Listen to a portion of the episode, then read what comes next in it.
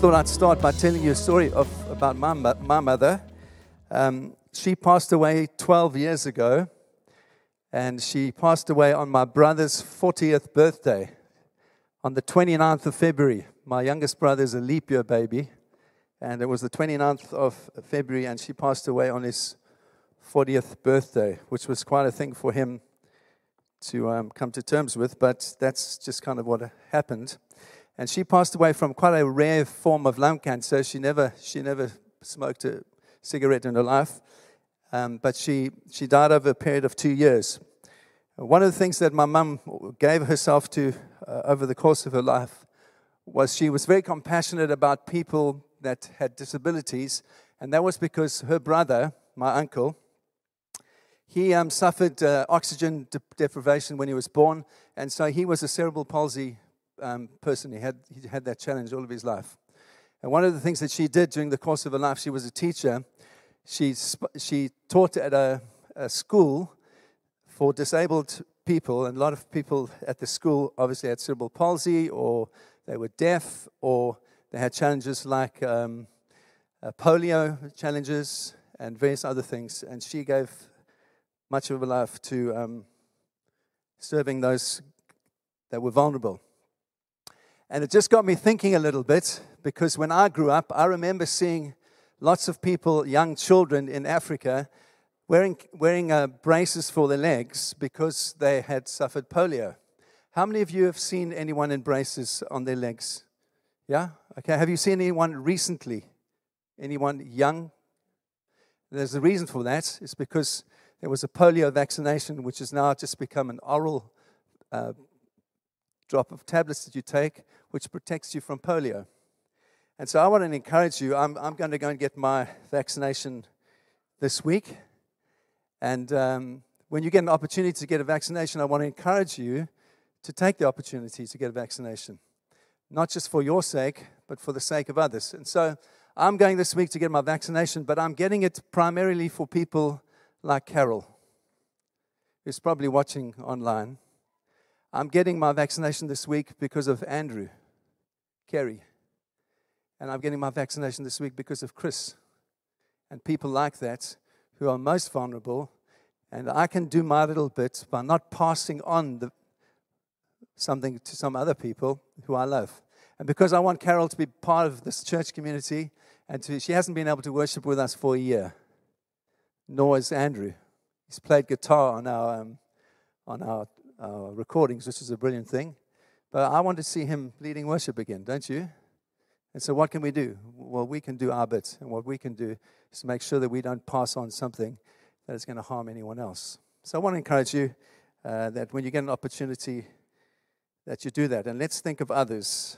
You know, our Western culture says that we are the most important people in the world, and our individual rights are the most important thing for us to guard.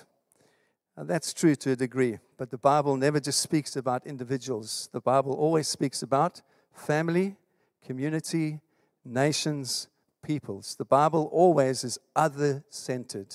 It's not just centered on yourself. So I want to encourage you think of other people as we go forward together. All right? Amen. Okay.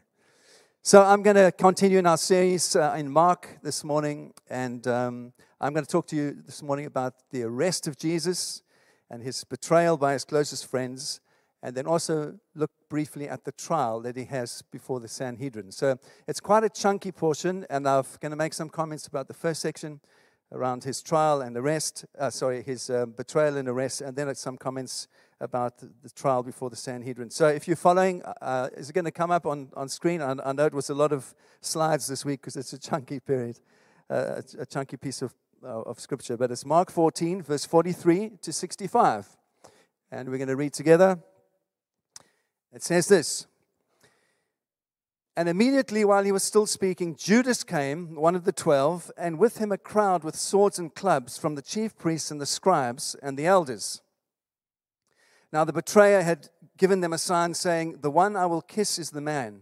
Seize him and lead him away under guard. And when he came, he went up to him at once and said, Rabbi, and he kissed him. And they laid, hands on him and seized him.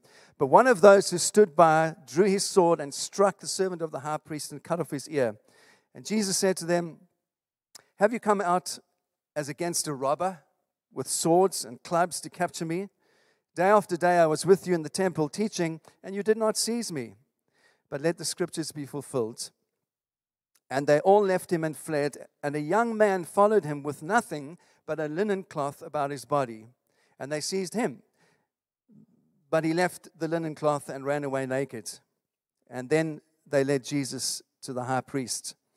And all the chief priests and the elders and the scribes came together. And Peter had followed him at a distance right into the courtyard of the high priest.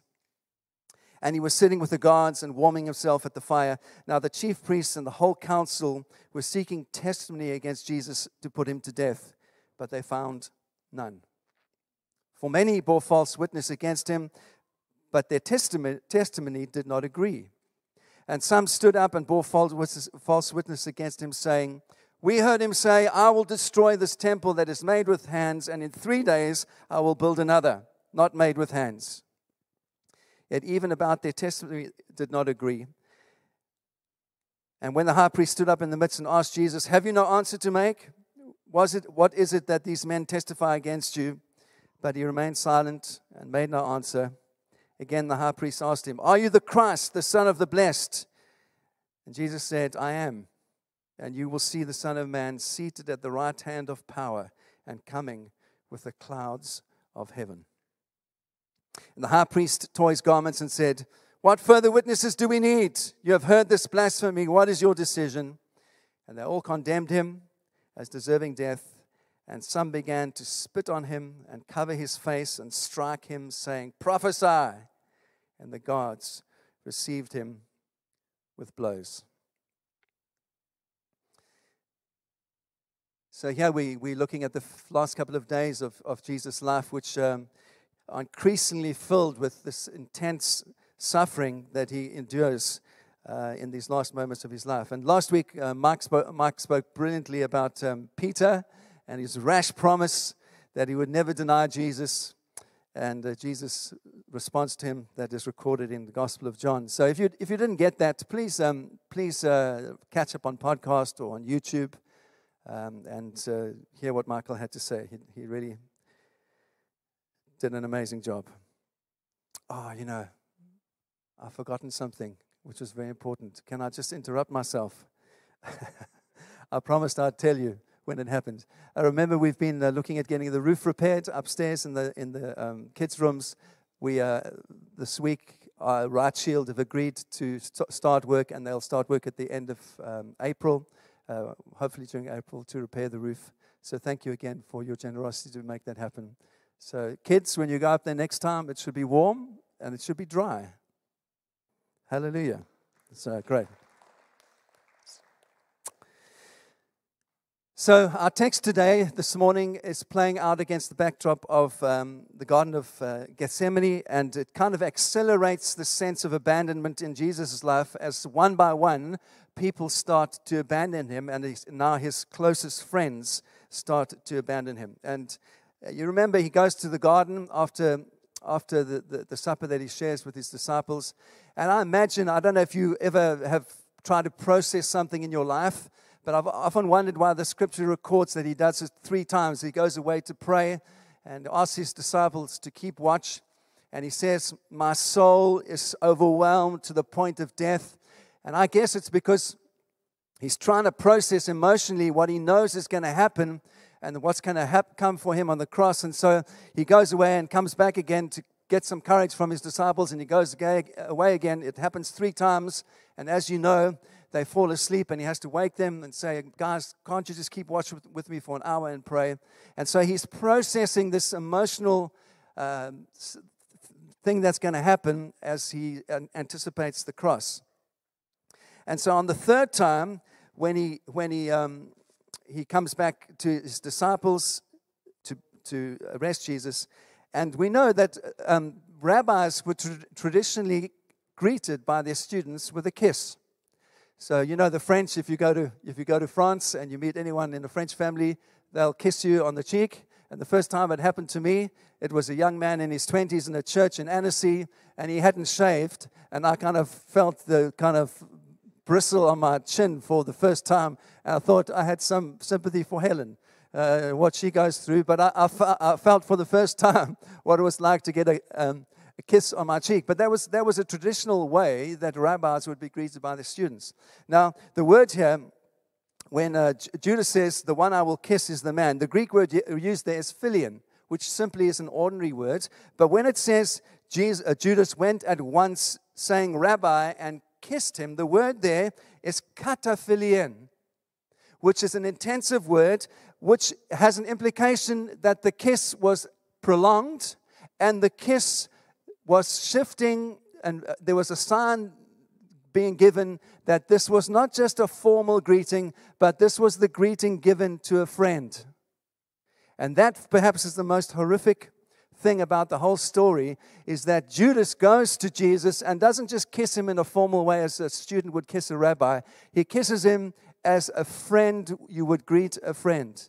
And so here we have this betrayal happening at the hand of a friend. And I think that's probably what makes it most awful. And uh, the small group of people tries to take Jesus away once he's been identified.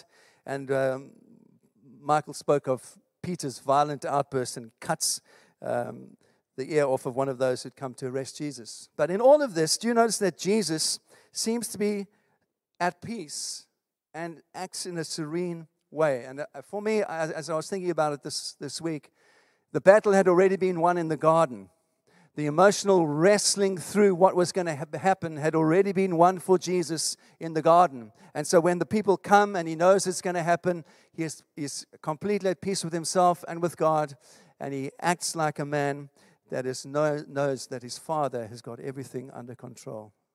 And so he acts in this kind of very peaceful way as these people come to arrest him. And um, he, he challenges their use of force, but he does it in a nice way. He says, um, he says Have you come like you're arresting a robber? Uh, other translations say, Am I leading a rebellion that you come with swords? Says, You know, I was amongst you all the time in the temple, day by day. You could have come at any time, and yet you choose now to come and arm yourselves with clubs to arrest me.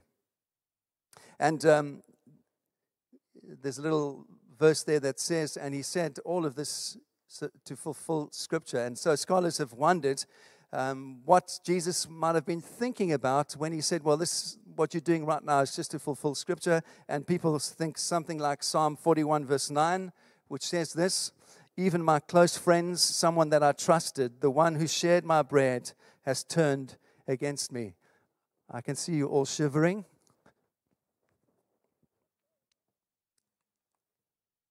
So it should come back on. So perhaps Jesus was thinking of Psalm when he, when he alluded to that. Or other scholars have said perhaps it was Zechariah 13:7, which says, Awake my sword against the shepherd, against the man who's close to me. Perhaps, perhaps that's what Jesus was thinking about. And then in verse 50, there's this rather odd addition. Did you notice that little odd addition in which talks about a young man who flees and leaves his clothes behind, right? And that doesn't really make sense at all unless that person was a personal witness to what happened. And so, why is this incident so, so interesting to Mark? Well, um, most probable answer is that the young man was Mark himself. He was the young man that fled. And why do I say that? Well, in the book of Acts, Acts 12 12, we know that the early church gathered regularly in the house of John Mark. Mary was his mother, and John Mark was a teenager. He was a young man. And so some people think, some scholars think, that the Last Supper, the last meal, happened in John Mark's house, in Mary's house. Some people think that's probably what happened. And so it's quite likely that if John Mark was asleep and they got news back from the garden that actually Jesus was being betrayed, John Mark, as a young man, not thinking very clearly, just put on one robe, not his underrobe. He just put on one robe, his bath, he's kind of like, you know, your dressing gown, and he ran to the garden to see what was happening to Jesus. And it says there that um, they grab him and arrest him, and to get away, he kind of literally leaves his clothes behind and flees. And so most people, scholars say, they think that actually John Mark there is Mark is speaking about himself and he's letting us know that actually he was an eyewitness to those events and he was there himself. That's his way of doing it. So those are the kind of two little things I wanted to draw out of the first section, just the sense of this onward, this uh, um, spiral, downward spiral of betrayal as Jesus gets rejected by his closest friends one by one. Because in verse 50, it says also, I think it's verse 50, it says, they all fled. Do you notice that? So Judas was the one that betrayed him, and then all of the disciples fled when the crowd came to arrest Jesus. So I'd like to just now look at the second section from verse 53, just at this um, trial before the Sanhedrin, and uh, take some things out of those verses to apply to our lives. And this is the wonderful thing about Jesus is that the scripture says he can sympathize with all of our weaknesses because he himself has endured all things. And so I want to show you a couple of things. And if any of these things have happened to you in your life, take heart because Jesus has experienced them too. First thing I'd like you to notice this. First of all, do you notice that in those last verses, the hatred and the animosity that Jesus experienced didn't come from the common people, but it came from the nominal church. It came from the nominal church, and I use those words purposefully. It's good to remind ourselves at this state, uh, state of events that those that are showing the most hatred to Jesus are the religious people. It says there that a group is sent from the high priest, the teachers of the law, and the elders. Three groups. Now, the high priests and the teachers of the law were the religious elite that made up the Sanhedrin, and then the elders were respected people within the Jewish community. And all of those groups sent these people to uh, arrest Jesus. So, in other words, the theologians, the scholars, the scribes, they had plotted for this moment and they had planned for this moment, and now they're acting on their plans. And it's interesting that the Sanhedrin they had full power over all religious matters for, for the Jewish people, and they also had a certain amount of power of the like a police force or court power, but they didn't have the power to uh, inflict the death penalty on anybody. So if this meeting that we read of here is effectively a meeting of the Sanhedrin, their function wasn't to condemn anyone, their function was to get the accused ready so that they could appear before the Roman governor and face a legal trial. So that should have been their role. And so I just want to point out right at the outset that this is not, this is not ordinary people. This is the elite, the religious, scholarly elite that have done this and plotted for this. And it's good to think about that and reflect on that. And it can be, just to apply to our lives, you know, it can be especially painful in our lives when we see that the very people that should be open to hearing from God, that should be open to hearing the voice of the Holy Spirit, are the ones that oppose Him and hate Him the most. And sometimes it is like that. And Jesus understood what it felt like to be resisted to by religious people that didn't really have the heart of the Father, but were motivated by legalistic, moralistic religion. Secondly, you notice from those portions that Jesus understands what it's like to face slander and to face invented stories. It says in verse 50, 55 that they were looking for evidence to charge him.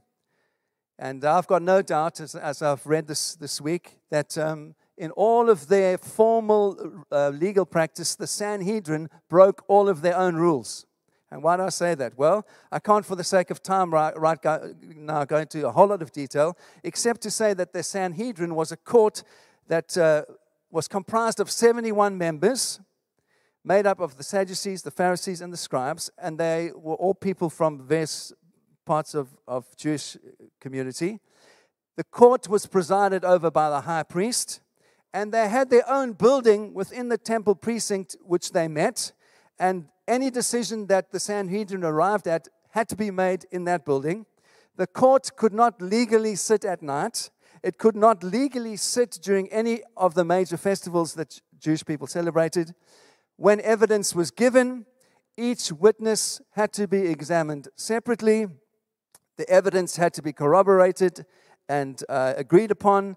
And then each member of the Sanhedrin individually was to give their verdict, starting with the youngest and moving up to the oldest. 71 members individually giving their verdict on the evidence that they had heard. If the, the, the sentence that they thought was uh, to be given was a serious sentence, a whole day and night had to elapse between the trial and the implementation of the sentence so that the court could think about it and they could perhaps be merciful and move towards clemency. This was, we know this, this is how the Sanhedrin was supposed to work. And so we can see in Jesus' trial, they break all their own rules. They're not meeting in the building, in the temple. The court was meeting at night when it shouldn't have been. It was in the middle of the, the, the Passover feast, which was a ma- major festival. There's no there's no um, uh, corroboration from Mark's account that any of the evidence was considered individually. Certainly, none, none of the members spoke out individually. There was no time period between what they said they were going to do and meting out a penalty. In all of what they did, it was completely illegal according to their own court. And we see that it says they couldn't even corroborate the evidence against Jesus. And in our modern kind of courts of law, you are innocent until proven guilty. Isn't that true? But here we have a situation where Jesus is innocent, but he's being made to look guilty regardless of the facts of the matter. Or perhaps you've been through something similar in your life. Perhaps at some time in your life, someone, out of sheer jealousy or malice or ambition, is determined to get you and to make a case against you regardless of the facts. They want you out of the picture, they want you out of the way, and they'll stop at nothing to do that. And so they manufacture evidence or twist the truth to make sure that you're found guilty for something that you didn't do. Have you ever experienced something like that? I have in my life. Well, if you have, I just want to say this to you. Uh, I, I, it pains me that you've had to ever go through something like that, but take heart because Jesus understands exactly what you've been through because he's been through it himself. That's what the scripture says. And so Jesus can identify when false accusation has been brought against us, or, uh, uh, just as false accusation was brought against him. Thirdly, do you notice that Jesus knows what it's like to have the facts twisted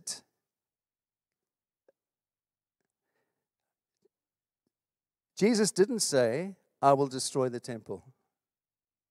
The Pharisees say, Jesus said, With my hands I will destroy this temple, and in three days I'll build again. It's not true. Why I do I know that? Because if you read John's account in John chapter 2, verse 19, Jesus says this when he challenges the Pharisees. He says, The Jews say to him, What sign do you show us for doing these things? They're challenging his authority. And then Jesus says, Destroy this temple, and in three days I will raise it up. He's not talking about the temple, he's talking about his body. And that's what the disciples realized. The Jews, uh, the Jews reply, It's taken 46 years to build this temple, and you will raise it up in three days. And verse 21 says, But he was speaking about the temple of his body. When therefore he was raised from the dead, the disciples remembered that he had said this, and they believed the scripture and the word that Jesus had spoken. Sometimes the facts are twisted. Have you ever been in a situation in your life when someone says something that's true or only partially true and they twist it to make you look like you are in the wrong? You've ever experienced that before? If you have, take heart. Jesus knows exactly what you've been through because he's been through it himself.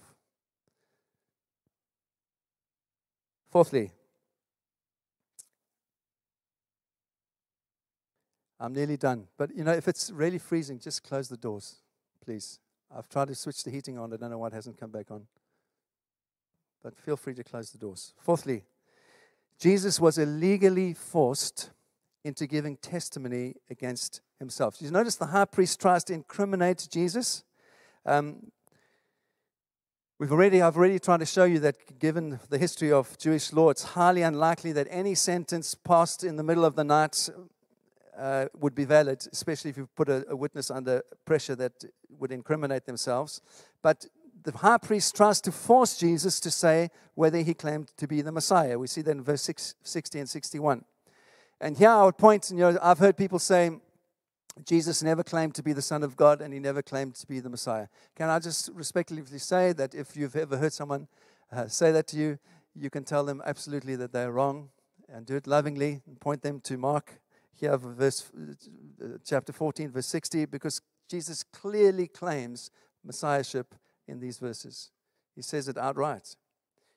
He claims to be the messianic king of Daniel 7:13. Now, if you remember when we talked about the prophecies of um, the, the, the temple being destroyed in the previous chapters, I spent a long time talking about Daniel 7:13. And here again, Jesus quotes in his answer, he quotes Daniel 7:13.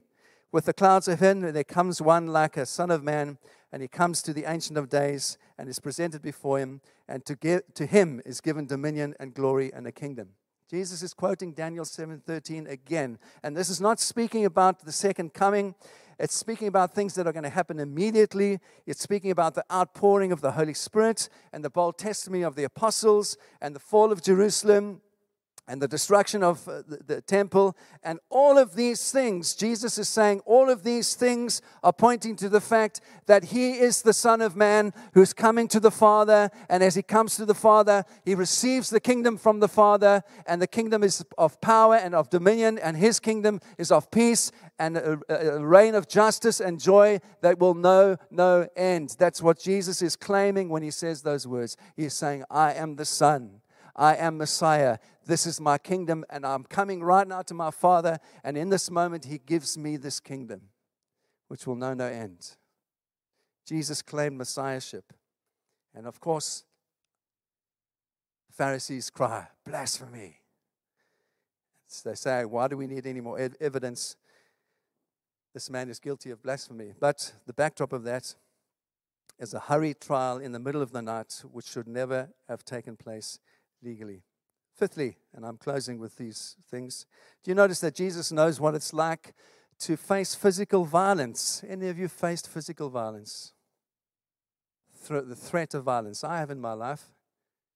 It's a terrible thing when someone comes to beat you or bully you or physically hit you. Have you ever experienced something like that? I grew up in boarding school. I know what it's like to be bullied like that and to be hit by other people. Jesus knows what it's like to face physical violence. And here we see the worst thing of all in all of this is that it's the theologians, it's the religious people who understand the Mosaic law and they have everything sorted in their theology, and yet their religion still allows them to beat someone and spit on someone and slap them. That's what religion does. That's why it's so awful and they say, prophesy. You know, it grieves me this week that we've had another example of a young woman being raped and beaten to death and buried in a body bag. It's absolutely awful. You know what's the worst thing? It happened by the hand of someone she should have been able to trust a policeman. And that's when it becomes even more vile, is when we can't trust people that we should be able to trust. And the ones we should be able to trust, they're the very ones doing us harm and doing us damage. It's awful. Well, perhaps that's happened to you. Perhaps you've, you've experienced that in your life. And if you've ever known ill treatment or violence at the hand of someone that you should have been able to trust, my heart grieves w- with you, and I say, so, I'm so sorry that you've had to go through that. But I want to encourage you and say, take heart, because Jesus knows your pain and He knows exactly what you've been through because He's been through it Himself. And lastly, I finish with this. You know, Jesus, Michael already spoke wonderfully about this, but Jesus knows what it's like to be to be disowned by his closest friends. Um, we see Peter around the fire, warming himself around the fire under pressure from a servant girl, girl um, denies Jesus. And he had that, he's had anything to do with Jesus at all. And uh, Michael wonderfully unpacked that for us last week. And so we see here Jesus put through all of these intense sufferings. But the great promise of the scripture is that because he suffered in such ways, he is able to help everyone, all of us that walk through the same things who are, on, are under the pressure of temptation. Hebrews 12, uh, sorry, Hebrews 2:18 says, "For because he himself has suffered when tempted, he is able to help anyone who is being tempted." So whether you faced the reality of physical violence or being uh, betrayed by people closest to you or your closest friends. You know, I've had in my life, I've had, I've had a number of experiences when we were going through terrible things in our family.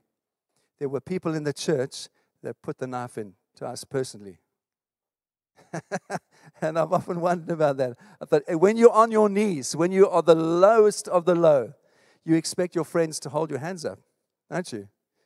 And I've had times when on, I've been on my knees and someone has come with a knife and whacked it in my back. And that was sore. And yet Jesus says, My son, I'm with you. I know what it's like, even my closest friends, to betray me. And yet my grace is sufficient for you. Perhaps you've known things like that in your life as well. I want to encourage you take heart, lift up your eyes to the great King. He knows you and He knows what you've had to walk through. And He's been there, underpinning you, the everlasting arms of the Father, holding you up, even in your darkest moments. Amen.